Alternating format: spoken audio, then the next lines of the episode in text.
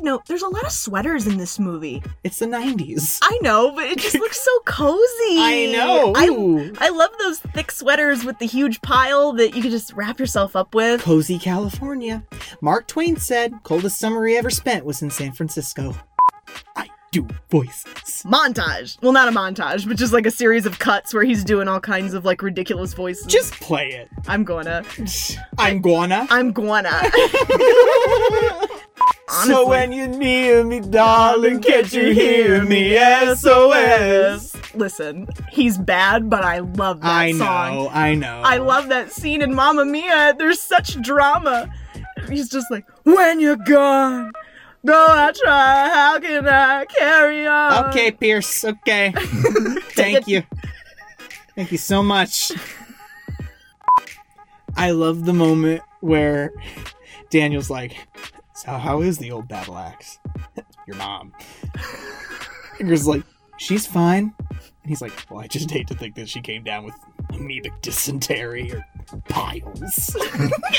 The stupid brother. Natalie's like, What's amoebic dysentery? Chris explains to her that it's like when you get diarrhea forever and, Diarrhea forever. and then you die.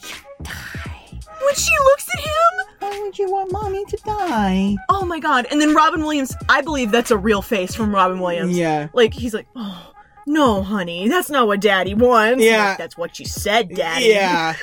then why didn't you say that? Every, uh, God, I hope my kid makes me feel like shit from time to time.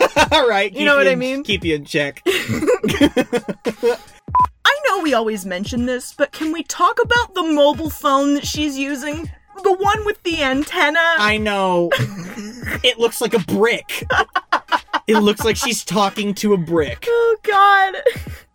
What the fuck movie are these children watching? The one where the guy has his thumbs on this other guy's face and he's just pushing his face around? You know what it looks like, but I know it's not this movie. What? It looks like Horror Express to me. It's like that same time period. It's that same time period. It's like that really early 80s low budget horror movie. You know what I Mm-hmm. mean? Late 70s, early 80s. I just love Natty. She's like, that's disgusting. That's the most vile thing I've ever, seen. Vile! And Chris is like, awesome. Ah, Typical and then boy. the look on the look on Miranda's face when she walks in and sees what they're watching. What is this? Turn it off, will you? I really, you know what I really want? Tell me. I want to go to Pioneer for Lopone one month and just have there be a Mrs. Doubtfire drag. Like, I do. I want sexy Mrs. Doubtfire drag. I really do. And I want them to play it up. whoever they are, whoever the performer is, they need to be good and they need to do it right. How would you do Mrs. Doubtfire You know drag what? right? I'll do it. You'll do it? Yeah, All right. absolutely. I'll be that guy. He has to beat that out with like a couple of uh s- uh It's a it's pot lids. pot lids, yeah. Picks up boiling potatoes. Ah! Mayday! Oh no, it's gonna blow. Whoa! Sorry. what?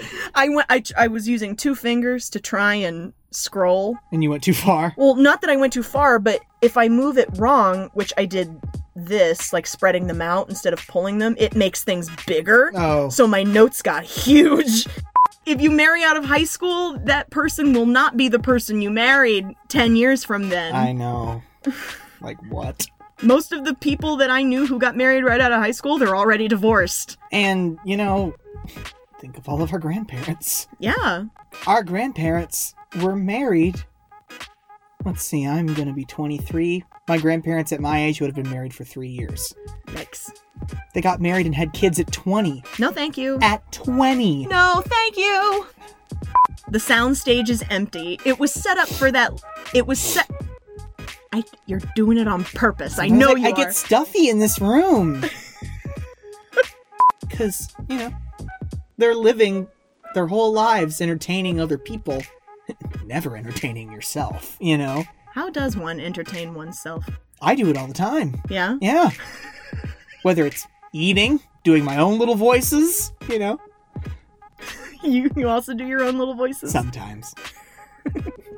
Lo- you know how, and I was telling you that I spoke like this to Mary for like half an hour. You doing like a New Zealand accent? Yeah, and shit. uh, Like literally, I was literally, I was, I was talking. Her, I was talking to. It, her Majesty requests the attendance of her most loyal deputies in the Senate chamber. You know, like it was very Christchurch. You know, and I took like this for an hour.